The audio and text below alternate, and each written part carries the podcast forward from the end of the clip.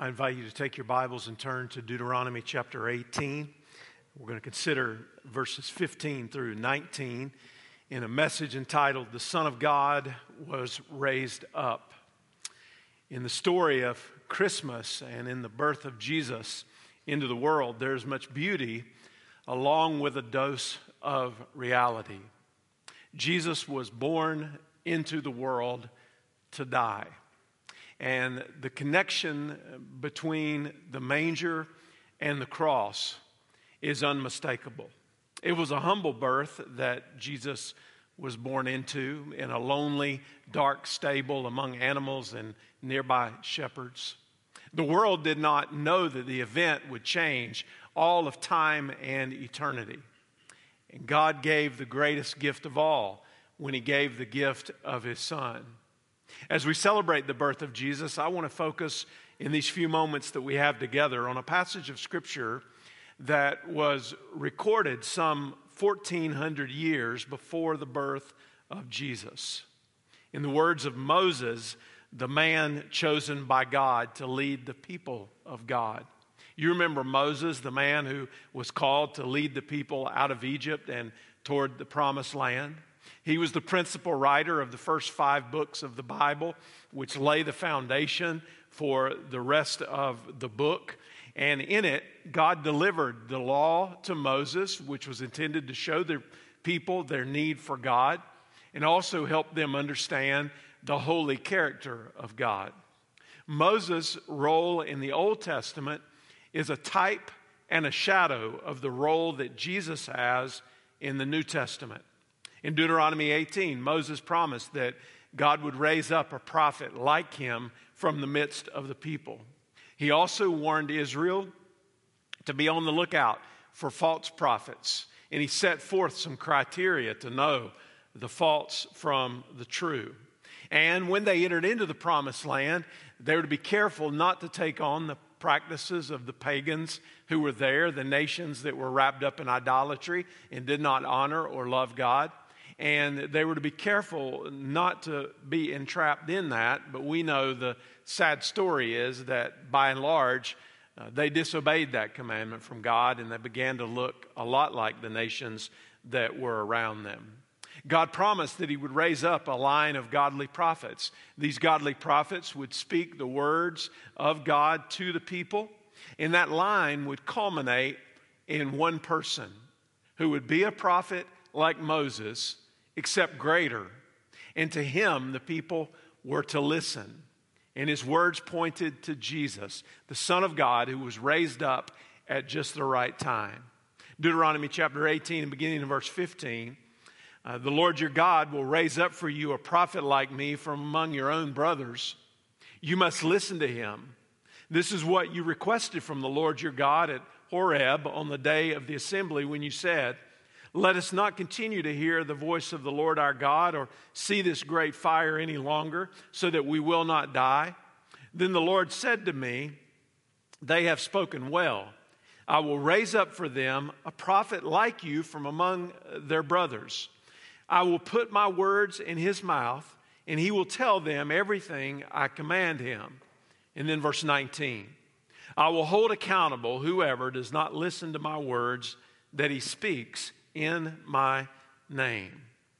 Moses was the first and the greatest of all the Old Testament prophets, a man who spoke with God face to face and who was used greatly by God in miracles and also in, in leading the people.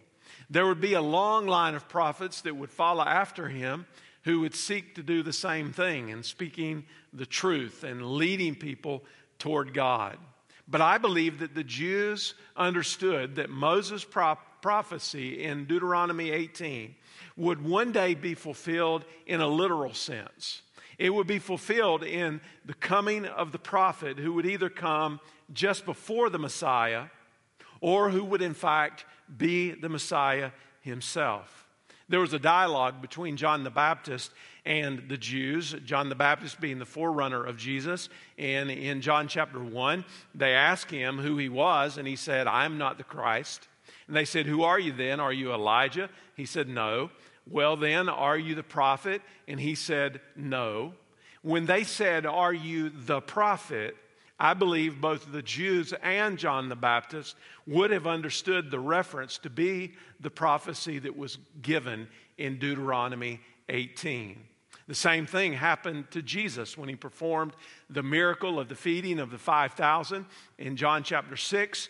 Uh, they responded, Surely this is the prophet who has come into the world. I believe, again, a reference to Deuteronomy 18. Later, when he spoke to the multitudes at the Feast of the Tabernacles, some of the people proclaimed in John chapter 7 Surely this man is the prophet. In John chapter 5, there's a long dialogue between Christ and his antagonist when he was questioned about his credentials to be the Messiah. He summarized his position by pointing to Moses, who was revered, and he said in verse 46 If you believed Moses, you would believe me, for he wrote about me. Where did Moses write about Christ? Certainly and specifically in Deuteronomy 18. If there's any remaining question about Jesus being the prophet like Moses in this passage, let's consider one more event in Acts chapter 3. You remember when the lame man was healed and Peter began to preach as the people watched in amazement as the man was able to walk. And as part of his proof that Jesus is the promised Messiah, where did Peter quote from? Deuteronomy chapter 18 and verse 15. So we look to Jesus as the ultimate fulfillment. He was raised up by God as God in the flesh in intimate fellowship with God the Father from among the people as an Israelite and as one who spoke with divine authority. And that's what a prophet is someone who speaks on behalf of God with divine authority, delivering the message of God, and also speaking of the future events to come. There were two ultimate tests for any prophet Did he speak with truth, and did he speak with accuracy? Because a prophet of God, a true prophet, had to be both true and accurate and never lead the people away from the true worship of God alone. So, in these few moments that we have together, I want to share with you some truths about the Son of God who was raised up. First, as the ultimate prophet who was raised up, the Son of God was raised up to declare the Word of God. He was raised up to declare the Word of God. Jesus came to declare the Word of God with his life. John chapter 1 and verse 1 In the beginning was the Word, and the Word was with God, and the Word was God. Verse 14 The Word became flesh and dwelt among us, and we observed His glory, the glory as the one and only Son from the Father, full of grace and truth. Jesus came not only to declare the Word of God with His life, but also with His teaching. His words carried more weight than any ordinary earthly prophet because he was God in the flesh. This was the living word who was speaking what would become for us the written word. He is the preeminent declaration of God having come to earth. And he spoke these words of divine authority. In fact, when Jesus delivered the Sermon on the Mount, his hearers commented that he spoke as one who had authority, not as uh, the teachers of the law. Why? Because he was the heaven sent messenger from God. At one point, eh, he came to Capernaum and he entered into the synagogue to teach. Mark chapter 1 records it along about verse 22. And it says that they were astonished at his teaching because he was teaching them as one that had authority and not like the scribes. And there was an unclean spirit who was in their midst who recognized Jesus. And he cries out there in the synagogue and Jesus commands him to be silent and to come out. And the man that he was uh, possessing uh, began to convulse, and the spirit came out. In Mark chapter 1 and verse 27 says, They were all amazed and they began to speak to each other. What is this? A new teaching with authority. And then all at once, the news about Jesus began to spread uh, throughout the vicinity of Galilee. Jesus said that his words would not pass away. Heaven and earth will pass away, but his words will last forever. And these words that Jesus spoke, that were the, in fact the word of God, were words of eternal life. Lord, to whom shall we go? for you have the words of eternal life. And that's the message that we have.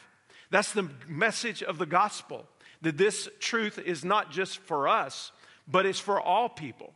It's for every tribe and tongue and nation. It's to be shared to the ends of the earth.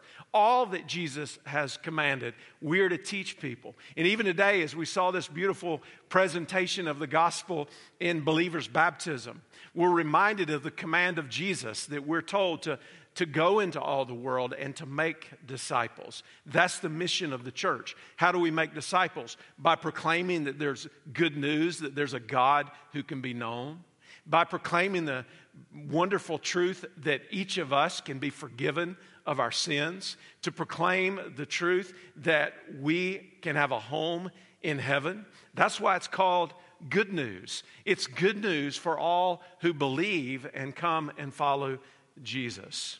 Second, as the ultimate prophet who was raised up, the Son of God was raised up to declare the human predicament of sin and the solution for it. Now, Jesus spoke of his purpose in coming in that familiar verse that most people at least have heard. John chapter 3 and verse 16 For God loved the world in this way that he gave his one and only Son, so that everyone who believes in him will not perish, but have eternal life. For God did not send his Son into the world, verse 17, to condemn the world, but to save the world through him. So, this is why Jesus came. And as the ultimate prophet of God, the very idea that God would have to send his only Son from heaven to earth tells us that we were in a serious predicament. We were in a dark circumstance. We were without help and we were without hope. And had God not intervened by sending the one and only Savior, we would have remained in our sins, under condemnation, on our way to be separated from God in a place that the Bible calls hell. But God, because of His great love for us, has sent His only Son so that not have to be the case. That if we come to Him by faith, we can have the predicament for our sin overcome and find the solution in Jesus Christ. Now, why is it that people turn away from the truth even when it's obviously in front of them? Well, in the verses that follow, John 3 and verse 16 and 17, Jesus tells us. He says, This is the judgment, verse 19. The light has come into the world, and people love darkness rather than the light because their deeds were evil. In other words, people want to do what people want to do. And in doing so, they think there's no accountability. There's not a God to whom they will answer. There's not a creator uh, for which they should be concerned. And they just go on and go on and continue on with life as it is, somehow hoping that it will work out in the end. That's not the message that Jesus came to deliver. Jesus came to deliver the message that though we are lost in our sins, under condemnation, that we can be found in Him, forgiven and freed, on a life of purpose, because He is the solution for the predicament that we find ourselves in. This is the hope that we have in Him. And then, third, as the ultimate prophet who was raised up, the Son of God was raised up to declare the things that are yet to come. Jesus, in his prophetic role, made specific predictions that were fulfilled either in his lifetime or soon after. Remember, in the context of Deuteronomy 18, a prophet had to speak truth and a prophet had to be absolutely accurate. Otherwise, he would be under the penalty of death. It was a very serious matter to be called a prophet of God. So when Jesus spoke, and then what he spoke came true, it was in part affirmation, confirmation of who he was. Jesus predicted that one of his inner circle would betray him, and that was fulfilled in Judas. Jesus predicted his crucifixion, and that was fulfilled on Good Friday in Jerusalem. Jesus predicted his resurrection from the dead after he had been crucified, and that was fulfilled on Easter Sunday in Jerusalem. Jesus predicted the coming of the Holy Spirit, and that was fulfilled on the day of Pentecost. Jesus predicted the fall of Jerusalem, and that would happen literally in 70 AD under the Roman dominion. And then he was, of course, speaking of things that are still yet to come as well. And then finally, Jesus, in regards to the last days, said that there are some signs and some things that we ought to be looking for, that we ought to be anticipating. He did not give us a timeline, but He gave us some things that we can be looking for. And as we see the times that are around us and we read the circumstances that we find ourselves in, we can certainly see that the very things that Jesus said we ought to expect are, in fact, coming to pass. Everything Jesus said would come true and has come true exactly as He said it. And after all, we would expect nothing less from a true prophet of God. I say to you today, there are only two possible responses to the Son of God. You can either listen to him or you can disregard his words. In Deuteronomy 18, when Moses promised a prophet like me, he added the statement, notice again in verse 15, you must listen to him. You see, there's a lot of people that know about Christmas. Do you know there are people that even know about Christmas and love Christmas, but don't genuinely celebrate the reason that there is a Christmas? There are many people that are completely secular in their thinking, or maybe coming from other perspectives, and they love the pageantry of the season, and they love all of the colors and the celebrations and the food and the presents and everything that goes along with it. But tragically, don't understand the significance of the greatest gift of all. And I stand here today to tell you that that gift has been given for you. That God gave his only Son, who came from heaven to earth, Emmanuel, God with us. And he came and lived a perfect life and did what we could not do. He fulfilled the law of God at every point. He willingly gave himself on the cross for my sins and for your sins. He died for us. He was buried in a borrowed tomb. And on the third day, he was raised from the dead. And the Bible says if you will confess with your mouth that Jesus is Lord and believe in your heart that God raised him from the dead, you can be saved. Eternal life is a gift, but every gift has to be received. And you can receive that gift today and believe in the Lord Jesus Christ and be saved. Most of you have probably heard somewhere along the way the writing, One Solitary Life. And I want to share that with you, and I'm going to come toward a close. He was born in an obs- obscure village, the child of a peasant woman. He grew up in another obscure village where he worked in a carpenter shop until he was 30. He never held an office, he never went to college, he never visited a big city. He never traveled more than 200 miles from the place where he was born. He did none of these things, usually associated with greatness. He had no credentials but himself. He was only 33, and his friends ran away. One of them denied him. He was turned over to his enemies, and he went through the mockery of a trial. He was nailed to a cross between two thieves. While dying, his executioners gambled for his clothing, the only property he had on earth. When he was dead, he was laid in a borrowed grave through the pity of a friend. Centuries have come and gone, and today Jesus is the central figure of the human race and the leader of mankind's progress. All the armies that have ever marched, all the navies that have ever sailed, all the parliaments that have ever sat, all the kings that have ever reigned put together have not affected the life of mankind on earth as powerfully as that one solitary life. Jesus is the Son of God, crucified, buried, risen, and coming again. And the invitation to you is to crown him as Savior and Lord of your life and join the untold numbers of millions around the world who worship him as the one who is worthy of our worship. I want to ask if you will bow with me for a moment in prayer. We're not going to sing a closing song today, but we are going to have a time of closing prayer and an opportunity for you to respond to the message that you've just heard.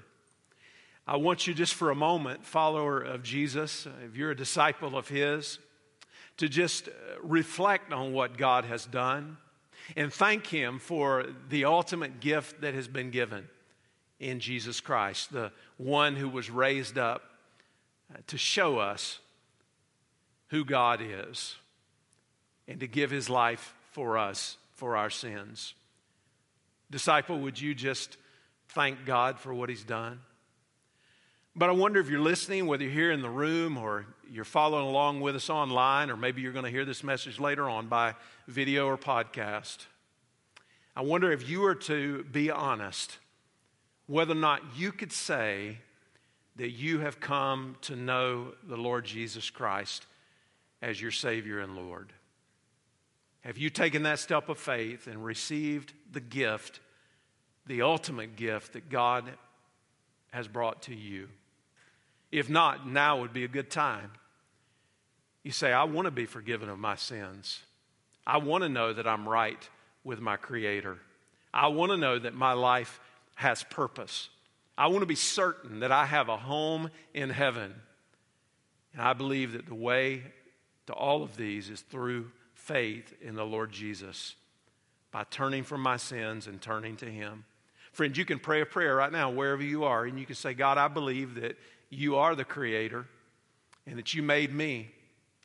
And you're holy, and I'm a sinner, and I can't save myself. There's nothing I can do to make myself good enough to go to heaven. But I believe that you sent the gift of your only Son who lived, who died on the cross, who was buried and was raised, and He is the only way to salvation. Right now, in this moment, I ask you to forgive me of my sins and for Jesus to be my Savior and Lord. Father, we thank you that it's just that plain, that the gospel is just that clear, that we call it good news because it is the best news of all.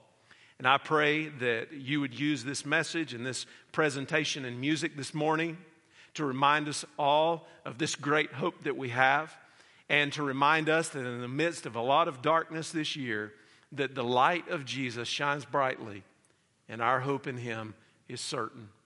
I pray for uh, every person who's joined with us that we would have a blessed and Merry Christmas because of who Christ is. And then, even in the midst, maybe, of uh, limitations or challenges of gathering of our families or other things that we might normally do, that we not let any of that steal our joy, but we would find our joy in you. And we pray all these things for the glory of our Savior, Jesus Christ. Amen. So grateful for you joining here with us today in worship. Remember Christmas Eve if you're around and want to come worship with us for one of those two services. Uh, that'll be the only thing that we do this week. Otherwise, we'll see you back on Sunday morning. As the service concludes, I'll be down front. I'd be glad to pray with you, answer any questions you have about the gospel or something that I said this morning, and just try to be an encouragement uh, to you before you leave. Uh, but God bless you, and if I don't see you again, Merry Christmas, and uh, that's going to conclude our service together today.